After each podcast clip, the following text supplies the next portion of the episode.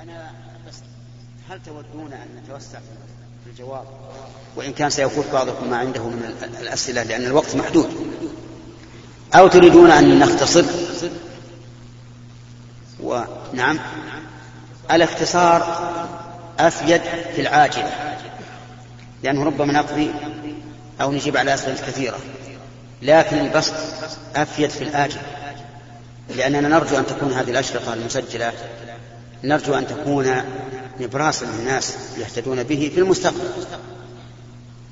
فأنا تارة أرجح, أرجح هذا وأقول أبسط القول لأنه ربما يأتي أناس فيما بعد يموهون ويلبسون على على على عباد الله فإذا كان عند الإنسان علم يدفع به الشبهات المنتظرة فليتفوه به. وأحيانا أقول أقضي حوائج إخواننا الذين جاءوا وربما جاءوا من أماكن بعيدة ونكتفي بالجواب. هذا حرام هذا واجب هذا حلال ونمشي. إيش رأيكم؟ ها؟ أو نخليها وسط. طيب تفضل. يلا. رجل أصابه وسواس فنذر نذر كان شفاه الله يصوم الأيام البيض. فشفاه الله فبدا يصوم الأيام البيض. هل يستمر يعني في صيامها رغم أنه بدأ عنده يعني الملل نعم. أو آه، اولا النذر مكروه يا أخوان. يكره للإنسان أن ينذر سواء على الشفاء أو على النجاح أو على حصول شيء ضائع له. لأن النبي صلى الله عليه وسلم نهى عن النذر. ثانيا إذا نذر وهو نذر طاعة وجب عليه أن يوفي به. لقول النبي صلى الله صلى الله عليه وآله وسلم من نذر أن يطيع الله فليطع وعلى هذا فيجب على الأخ الذي نذر أن يصوم الأيام البيض يجب عليه أن يصومها من كل شهر. إلا إذا كان من نيته أن يصومها من من الشهر الذي يلي ما من الله به عليه. فيكتفي بشهر واحد. أما إذا أطلق فيجب أن يصومها كل شهر. كل شهر. يمشي على على بطنه لا يمشي على غلب ظنه ومأجور. وفاء بالنذر وتقرب إلى الله بصيام هذه الأيام الثلاثة. فضيلة الشيخ نعم. أن نعرف ما الفرق بين جماعة الإخوان والسلفية والله يا أخي أنا أرى أن الواجب على الجميع أن يكونوا إخوانا وأن يكون على طريقة السلف أن يكونوا إخوانا في الله كما قال تعالى ممتنا به على المؤمنين فأصبحتم وكنتم أعداء فألف بين قلوبكم فأصبحتم فيه إخوانا. وأن يكونوا على طريق السلف وأن يكون على طريقة السلف. إذا كانوا متآخين على طريقة السلف فهذه طريق المؤمنين. أما إذا كان هناك مبادئ وأفكار تخالف ما كان عليه السلف الصالح فإنه يجب أن تعدل. أين.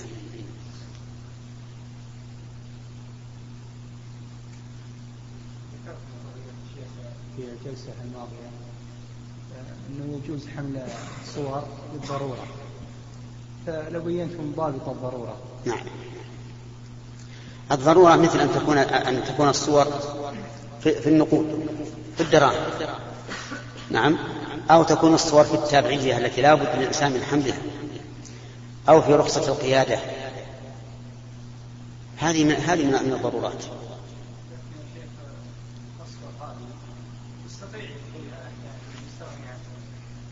لعله يصلي جنبك في الصلاة حتى تلقي الدراهم. أقول كنت أصلي جنبك في الصلاة. عشان تلقي الدراهم في الأرض وتكون من نصيبي إن شاء الله. يا أخي على كل حال هذه ربما ينسى الإنسان. ربما ينسى الإنسان. ثم الصورة اللي في التبعية أيضا. ما هي صورة كاملة فيما أظن هي صورة كاملة؟ ما هي صورة كاملة؟ ثم الإنسان ما تهمه هذه الصورة ولا يقع في نفسه أي تعظيم لها. حتى حتى الصور اللي في النقود وهي صور الملوك ما, ما يشعر الإنسان بأنه يعظم هذه الصورة ابدا. ما فيها شيء إن شاء الله. ابدا إن شاء الله احملها باستمرار ولا عليك إلا العافية بإذن الله. بسم الله الرحمن الرحيم. قال الرسول صلى الله عليه وسلم إنما جعل الامام ليتم به إذا ركع فاركعوا. إذا ركع فاركعوا واذا سجد فاسجدوا وإذا آمن فآمنوا. ما معنى قول الرسول صلى الله عليه وسلم إذا آمن فآمنوا؟ يعني إذا شرع في التامين فامن أو إذا بلغ موضع التأمين فامن لأنه ثبت في صحيح مسلم عن أبي هريرة أن النبي صلى الله عليه وسلم قال إذا قال الإمام ولا الضالين فقولوا آمين. وهذا نص في الموضوع. واللغة العربية يطلق فيها الفعل ويراد الشروع فيه. يراد الشروع في الفعل وإلا وإن لم يتحقق الفعل.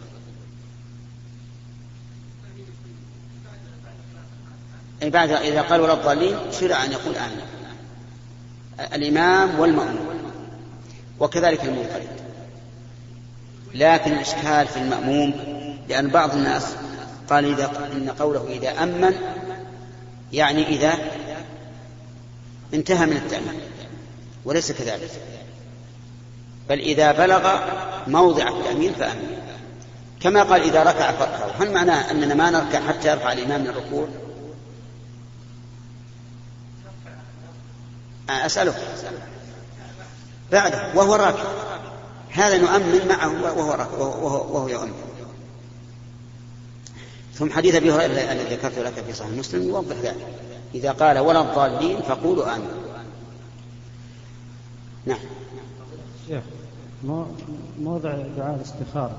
هل هو في السجود أو بعد انتهاء من الصلاة؟ لا موضع دعاء الاستخارة إذا سلم من من الركعتين. لقول النبي صلى الله عليه وآله وسلم فليصلي ركعتين ثم ليقل وذكر الدعاء. اللي بعده؟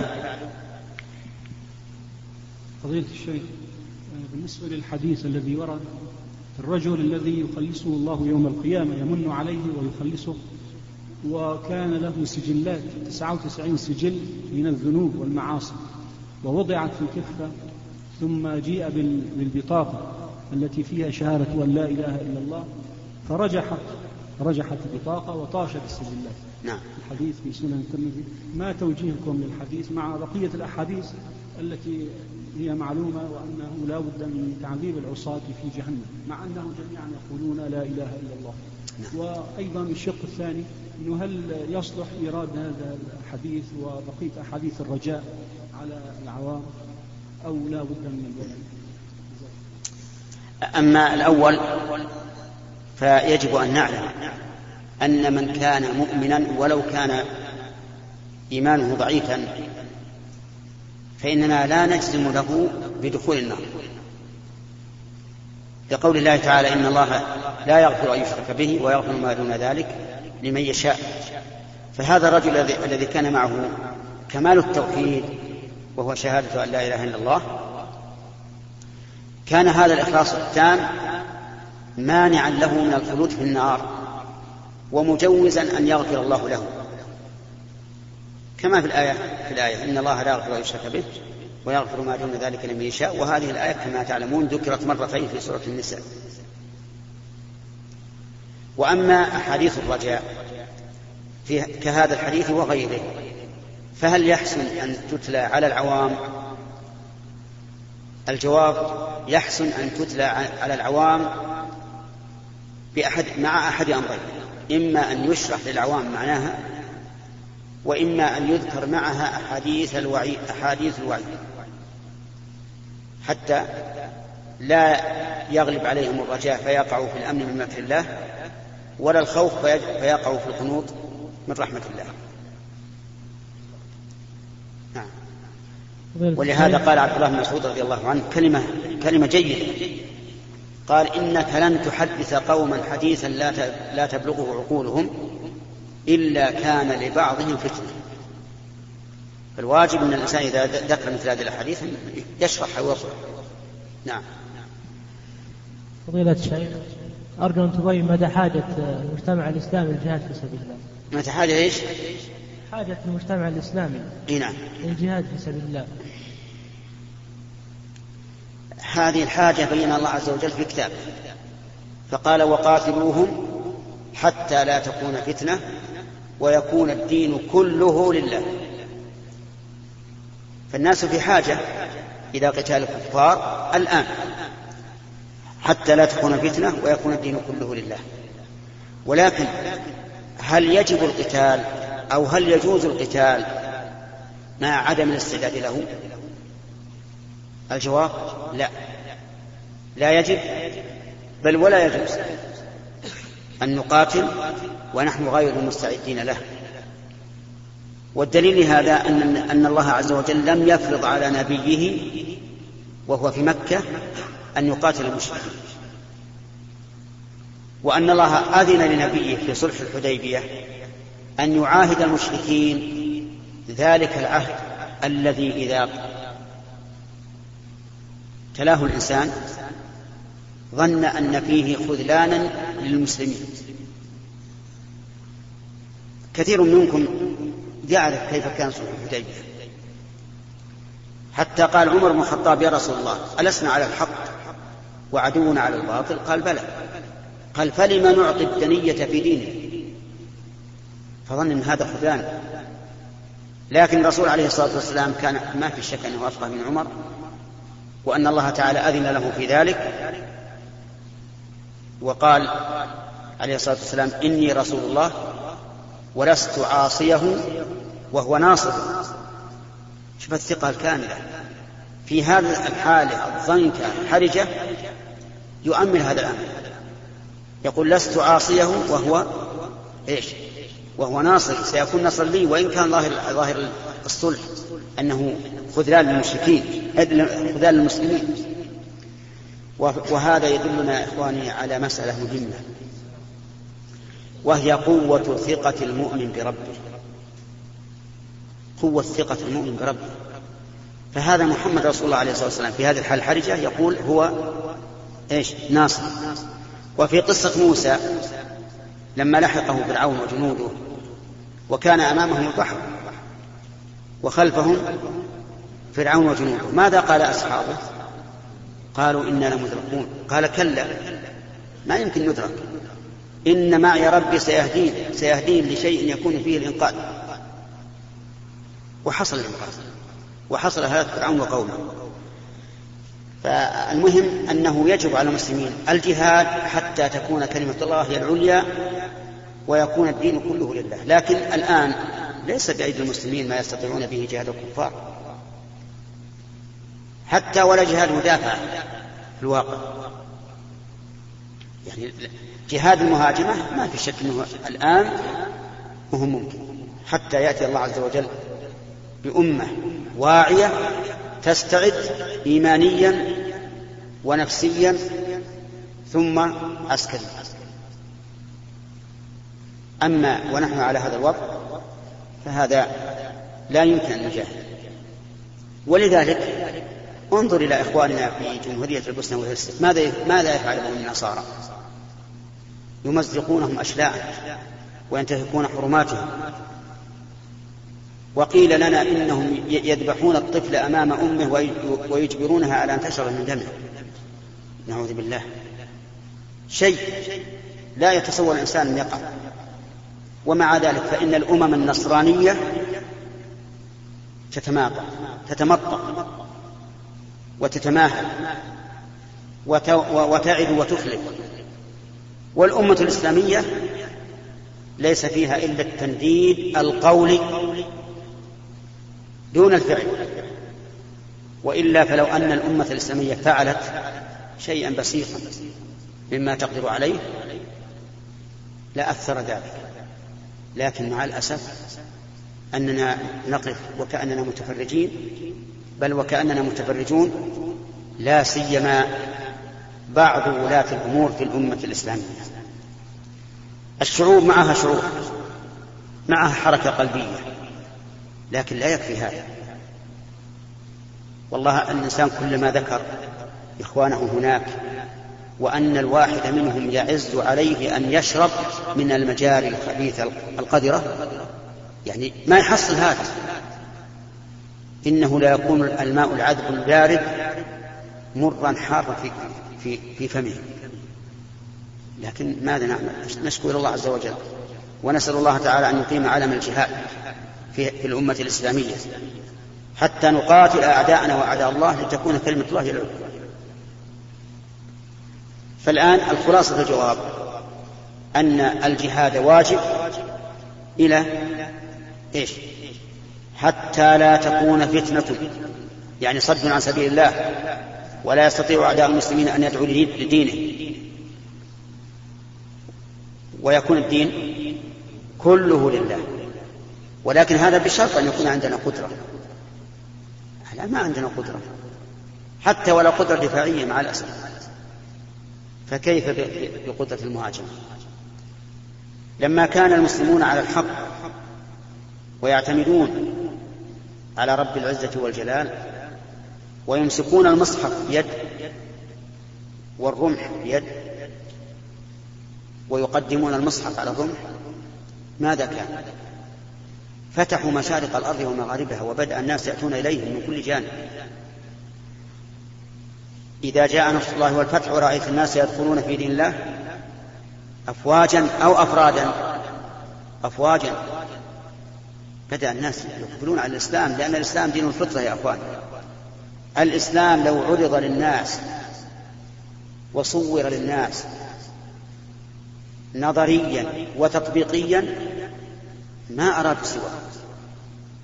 لكن مع الأسف المسلمين اليوم أكثر الناس همهم وش عندك من ريالات وشلون قصرك وبيتك؟ وشلون سيارتك؟ هذا أكثر أكثر الناس مع الأسف.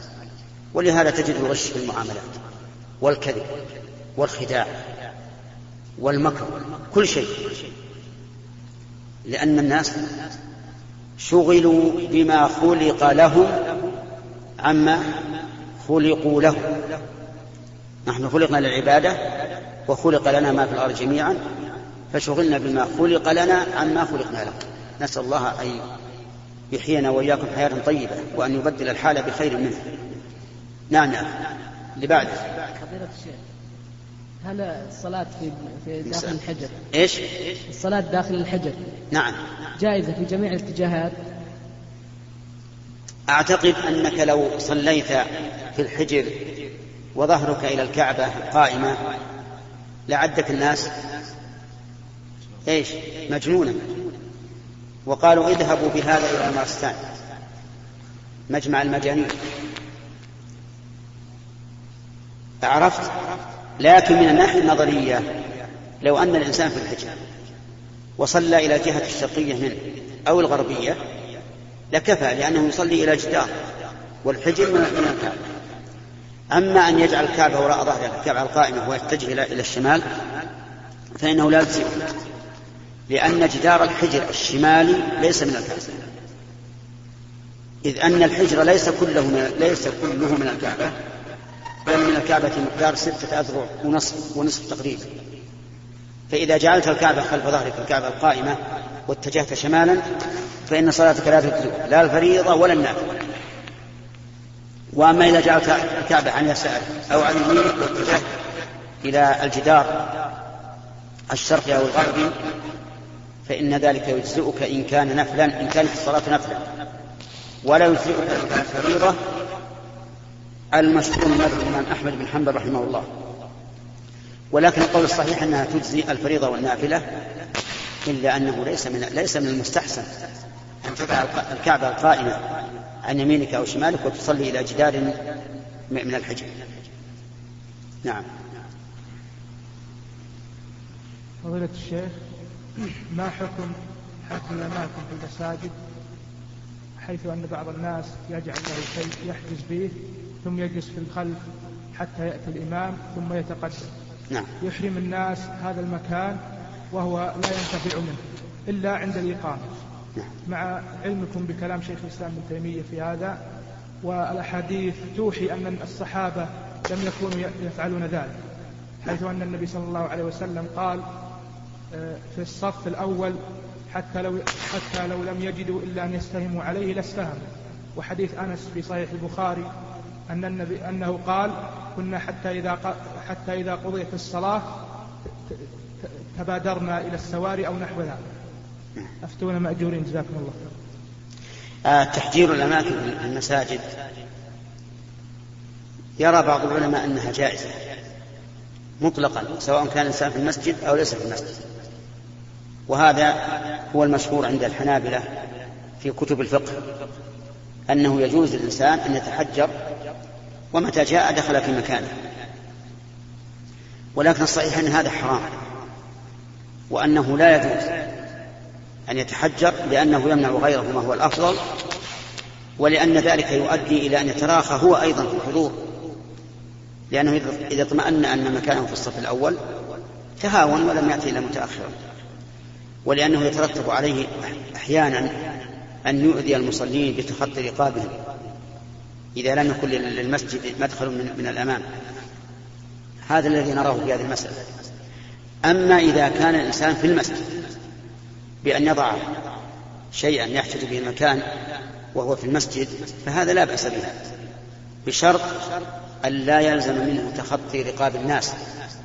وعلى هذا فإذا حجزت مكانا في الصف الأول ثم وصل إليه الصف الثاني إلى مكانك وحداه فإنه يجب عليك أن تتقدم لئلا تتخطى رقاب الناس. ما لم يكن للمسجد أمام من القبلة تدخل منه فلا بأس. فالصحيح في هذا المسألة التفصيل أن من كان في المسجد فلا حرج لأنه حصل له التقدم ولكن ربما الناس يلاحظ أنه إذا ابتعد عن الناس أخشى له في صلاته أو ربما يكون ممن يجهرون بالقراءة فلا يحب أن يبقى في الصف الأول فيشوش على الناس أو يحب أن يكون له مذاكرة في درس من الدروس يحب أن يكون بعيدا عن آه، الصف. نعم. الشيخ ما حكم المرجئة؟ وما حكم من يصف؟ الذين يعذرون بالجهل بأنهم دخلوا في طائف في دخلوا إيش؟ دخلوا مع المرجئة في مذهبهم أولا لابد أن نقول من من هم المرجئة؟